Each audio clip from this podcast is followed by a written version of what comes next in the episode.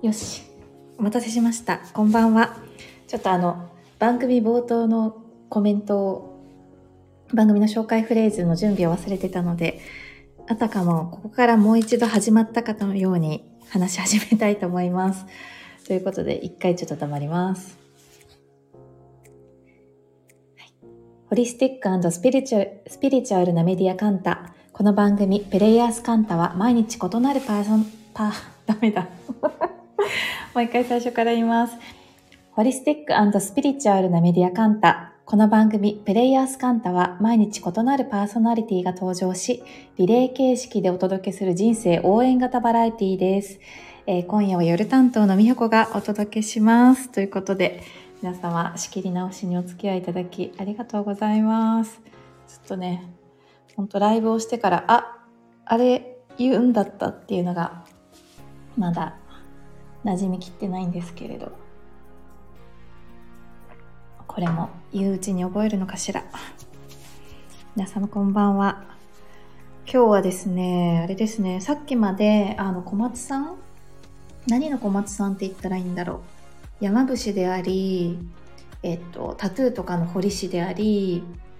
あの最近では鑑定とかもされてる小松さんとインスタで、多分私初めてだと思うんですけれど、あの、なんていうの、インスタの2画面になっておしゃべりするみたいなやつで、おしゃべりをしておりました。あの、年末に私も小松さんのセッション、鑑定を受けさせていただいて、なんかご本人は何喋ったかもう忘れてるんですよね、みたいなことをおっしゃってたんですけれど、あの、なんて言ったらいいのかな、こう、ちゃんとしてない感じの美穂子さんももっと出していったらいいんじゃない、いいと思いますよ、みたいな感じで、こう、背中を押していただいて、で、なんか、そう、いきなりゲリラライブやるとか、とかいうアイデアをいただく中で、あ、なんか小松さんとオンラインでおしゃべりしたら楽しいかもと思って、あの、終わる鑑定の最後の方で、そういうことを、あの、もしよかったらって言ったら是非と受けていただいたのでその多分そのすぐ後に日程を決めて。で特に打ち合わせも何もなかったんですけれど。先ほど1時間ちょっとかなおしゃべりをインスタでしておりました。でなんかそう私の何て言うのかな。その時の気持ちとしてはそうちゃんとちゃんとしない感じでただおしゃべりしてる感じを垂れ流す感じでっていうなんとなくな気持ちで臨んだんですけれど。あの多分カンタとかと直接は関わりがない小松さんのお友達っていうのかな。っていう方々がすごいこういい感じでコメントで盛り上げていただいてとっても楽しかったなっていうのとなんか小松さんご自身がこう愛される愛される自分を受け入れてるってなんかちょっとなんだろう。上から目線に聞こえたらごめんなさいなんですけれど。本当になんかそういうご自身を受け認めているっていうか受け取ってるっていうか受け入れてるからこそなんか皆さんその周りの今日コメントで参加してくださった皆さんがこんなにもなんか絡むというかなんかうん。そこにこう愛情のやり取りが見えるようでああなんか改めて素敵な方だなと思っておしゃべりをいたしました。もしよかったらインスタにアーカイブ残ってるのでちょっとね何喋ったかっていうとあでもなんか前半は山伏の話とかしたりしてで私の NPO エースでどういうことやってるんですかみたいな話もあったりしてで小松さんがこれからやってみたいと思ってることみたいなお話かな。なんかざっくり言うと。でその間にちょいちょいその小松さんのお友達からのなんかいい感じのゆるい投げ込みがあってなんかそう。小松さんあだ名がサバサバニーっていうらしいんですけどあの魚のサバね。の兄貴でサバニーみたいななんかちょっとその小松さんの素敵なところがまたポロリと見えるようなそんな投げかけをしてくださって。うん。なんかいいいいなって思いました。いいなって思いました。語彙力。あのなんかねオンラインでもこうやって感じこういう感じでおしゃべりするの楽しいなって思ったのでなんかまた機会があったらこういう感じのゆるおしゃべりやれたらいいななんて思った今日の私の多分初コラボでのインスタライブのお話でございます。そうなんでちょっとねさっきまで喋ってたのでまだちょっとあのいつもみたいに超眠いですとはなってないんですけれどもう1月も21日と思ってねまたね先週に引き続きカレンダーを眺めてるのですが今週も濃かったなと思って。あの先週も多分ちょろっと話したシータヒーリングの偏見の講座がまた月か先週の月かとあって。それはそれでまたねなんかねよかよかったっていうかなんかこういっつもここに戻ってきちゃきちゃうなっていうかなんか私の中で繰り返してるテーマで繰り返してることも自覚してるしなんか自分にとっても大事なんだよなっていうことが分かりつつでもそこをどう扱ったらいいか分からないみたいなところにその偏見っていうなんかまたちょっと違う角度からっていうか違う投げ込みを入れたことでなんか自分の中でこうポロリと剥がれ落ちるものがあったようなそんな感覚がしています。で私が結構印象的だった私の中にあった偏見があの私なんだっけな。私は自分の愛し方を知らないっていうなんか自分って言うと ワオって感じですけれど。なんかまあそういうそういう偏見を持ってる。自分でそう思い込んでるってことなんですけれど。でなんか別にそのやり方変えるつもりもありませんみたいななんか強固な頑固な自分がなんかそういうのをこう扱う中で出てきたりとかあと割とこう世界は危険だみたいな風に思う節がちょいちょいあるなっていうのは自覚してたんですけれどなんかそれがなんだっけな戦いとあもうちょっと忘れてる。戦いと戦いとなんかあ戦いと証明だ。なんかこう何か物事が起きた時に二項対立みたいな。なんかこう対立構造を作ってなんか捉えるとかあとはなんかこう証明しないといけないみたいな。なんかできる。何かがこう私はこれができますみたいな。そそういう証明なんですけれど。みたいな。なんかその辺がこう言葉になってあで確かにそういうのあるって認めてでもあこれ終わりでいいなってなんか一旦なんだろう置けた感じっていうかもうその多分ある時点の私は例えば自分の愛し方を知っちゃったらなんだろうなんだろうねちょっとわかんないけどなんか多分大変だったんでしょうね。愛し方を知らない方が知らないって思ってる方が自分に都合が良かったから多分それを採用してるんですけど。そうなんかそれとかなんだっけ今ちょっと。話の。何の話をしようとしていたのかを忘れちゃった。そう。まあ何が言いたいかっていうとね。なんかそれが一旦自分の中でああもう私はそうじゃない風に生きていきますっていう風になんか自分で明らかにこうなんだろう選択できたというかずっとまあね今簡単に言ってますけどずっといや私はこれをこのやり方やめませんみたいな私もいてなんか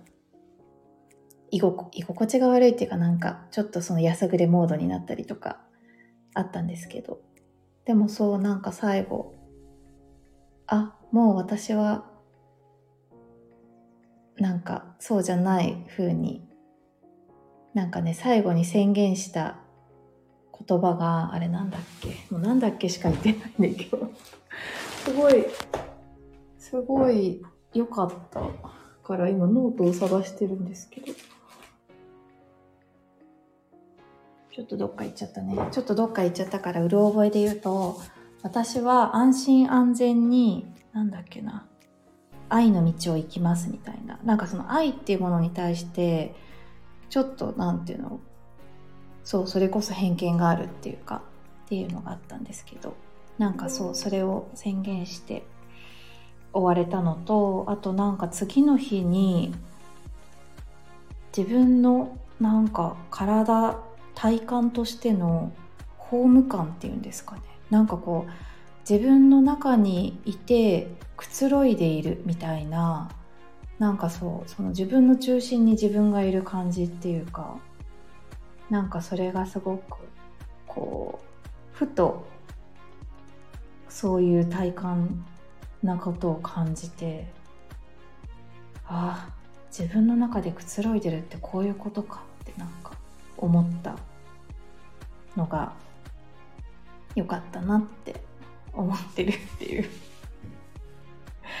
ちょっと急にあれですね。こう最後のまとめの言葉が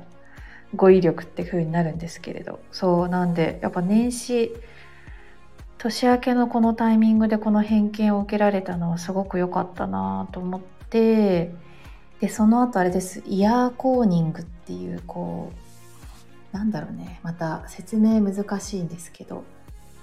まあ、イヤーコーニングっていうのを受けたあの受ける機会をいただいて行ってきたんですけど。なんかまたそこがそのシータの偏見の講座からのなんか流れをあの施術してくださった方ともああなんかここなんていうの？それがあってこのイヤーコーニングのこの施術というかセッションだったねっていうのがあの私もあこのタイミングでこれを自分で準備しといたんだなみたいななんかそんな風に思える時間だったので何のこっちゃっていう感じだと思うんですけれどあのいいいい流れ私準備してたじゃんありがとうってなんか思ったっていう ことがありました。ね、なんか自分の偏見まあ偏見っていう言葉で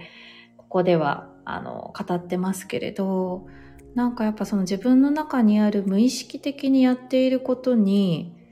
を改めてその言葉としてなんていう捉えて認識するってなんかやっぱすごいすごいパワフルだなと思ってうん感じておりましたです。であと言葉にしておくことでなんかまたちょっと自分が何て言うのいつものパターンに入りそうになるっていうかまあ慣れ親しんでやり方なのでねなんかそっちに行きそうになる時にはってなんか気づけるなっていうのも思っているのでなんかそういうこう思考の使い方な頭の使い方っていうか脳の使い方っていうかっていうのはなんか、うん、大事だなと思ったりしております。あれですねなんかちょっといきなり話し始めていつにも増してまとまりがない話をしているなと思いながらなんですけどあのね、もう一個話したいことがあるの。私、先週、な、なぜかっていうか、なんか、タイミングがあって映画を2本見まして、1個が「パーフェクト・デイズ」っていう役所広司さんがあの主演の映画でなんかねなんだっけ？トイレ掃除を、ましている中年男性の日常を追った映画なんですけれどすごいこう良かったんですよ。で多分私日本の映画をそんなに映画館で見たことないアニメとか以外でってこともあって役所広司さんのこうお芝居自体を見ることも多分こんなに集中して見たの初めてなんですけれどすごいなっ役者ってすごいなってなんか思いました。セリフとかもすごい少ないですけれどなんでなんかそういろんな意味でなんかうんよかったですよね。なのでなんかその映画見れてよかったなって思ってたんですけどもう一本昨日ちょっと衝撃的な映画を見てしまいましてそれをその話をちょっとしたいなと思うんですけど昨日見た映画は「ビヨンド・ユートピア脱北」って言ってあの北朝鮮からの脱北者を追ったドキュメンタリー、えっとまあ、それを支援してる方々と実際にあの北朝鮮から出てこう追われながらというか身の危険を感じながらこう移動していく様子とかがあの再現映像がないですっていうふうに書いていたので本当にリアルな映像としてあのスクリーンに映し出されるんですけれどであの実際のストーリーはあのもしご関心あればぜひご覧いただきたいなと思うんですけれどなんかそうドキュメンタリーなんだろうなドキュメンタリーこれが起きてる現実なんだけどなんかとてもこう同じ今今起きていると思えないみたいななんかそういう内容でこう知識としてはなんだろう北朝鮮っていう国があってそこからこう脱北する方々がいるとかで、まあ、実際にそういう脱北者の方とかを、まあ、ニュースとか、まあ、テレビとかを通じて見たことはあるんですけれどなんか実際にこういう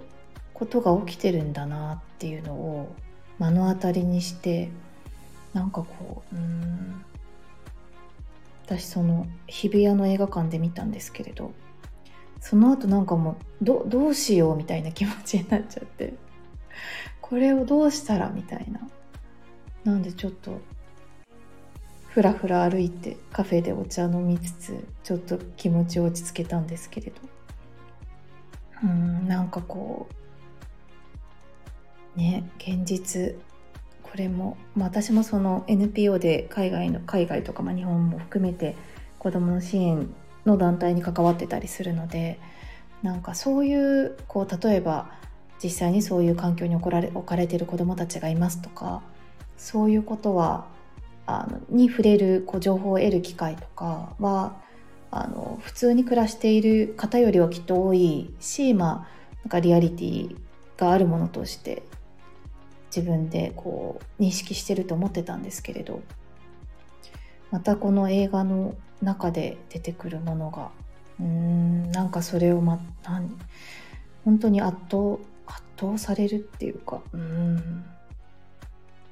ていうのとあと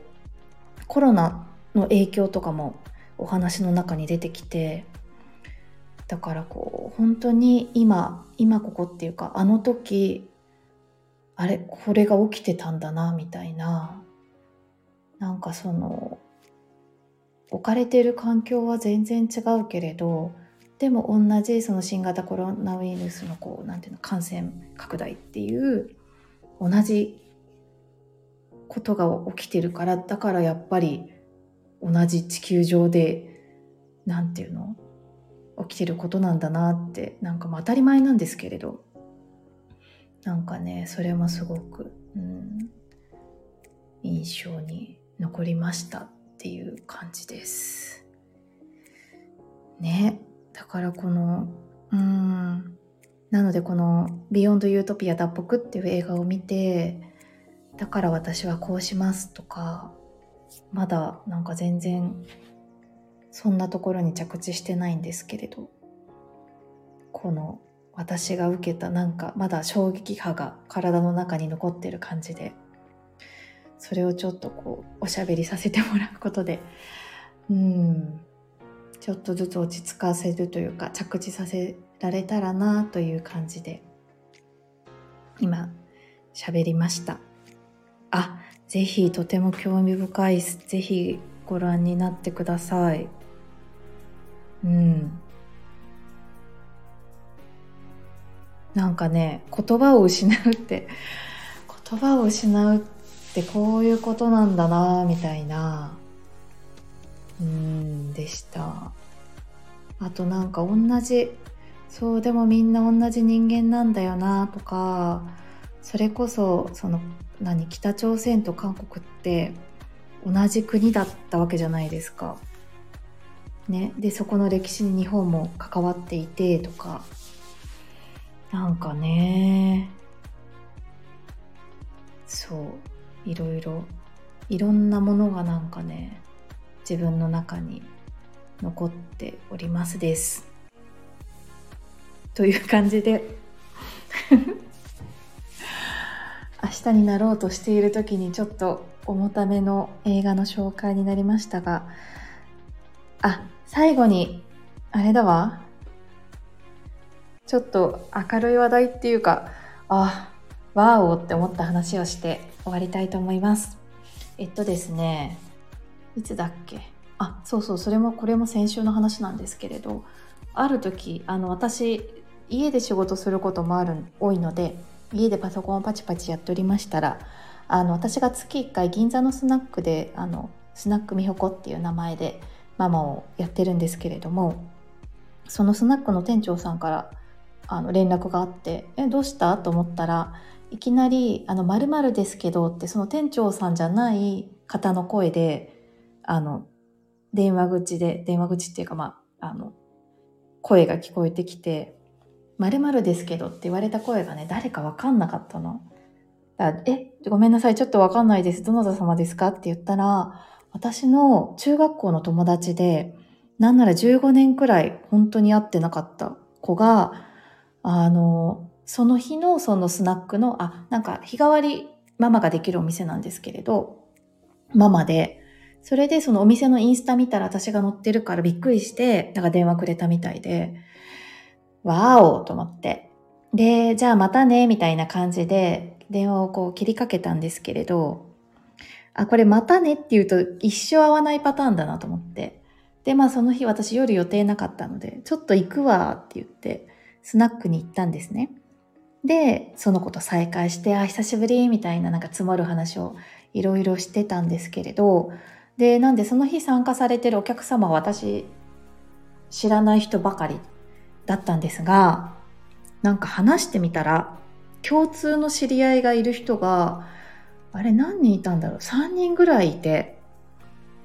なんかこうあなんで分かったかっていうと Facebook とかなんかこう SNS で SNS でつながりましょうみたいになってじゃあ Facebook でみたいな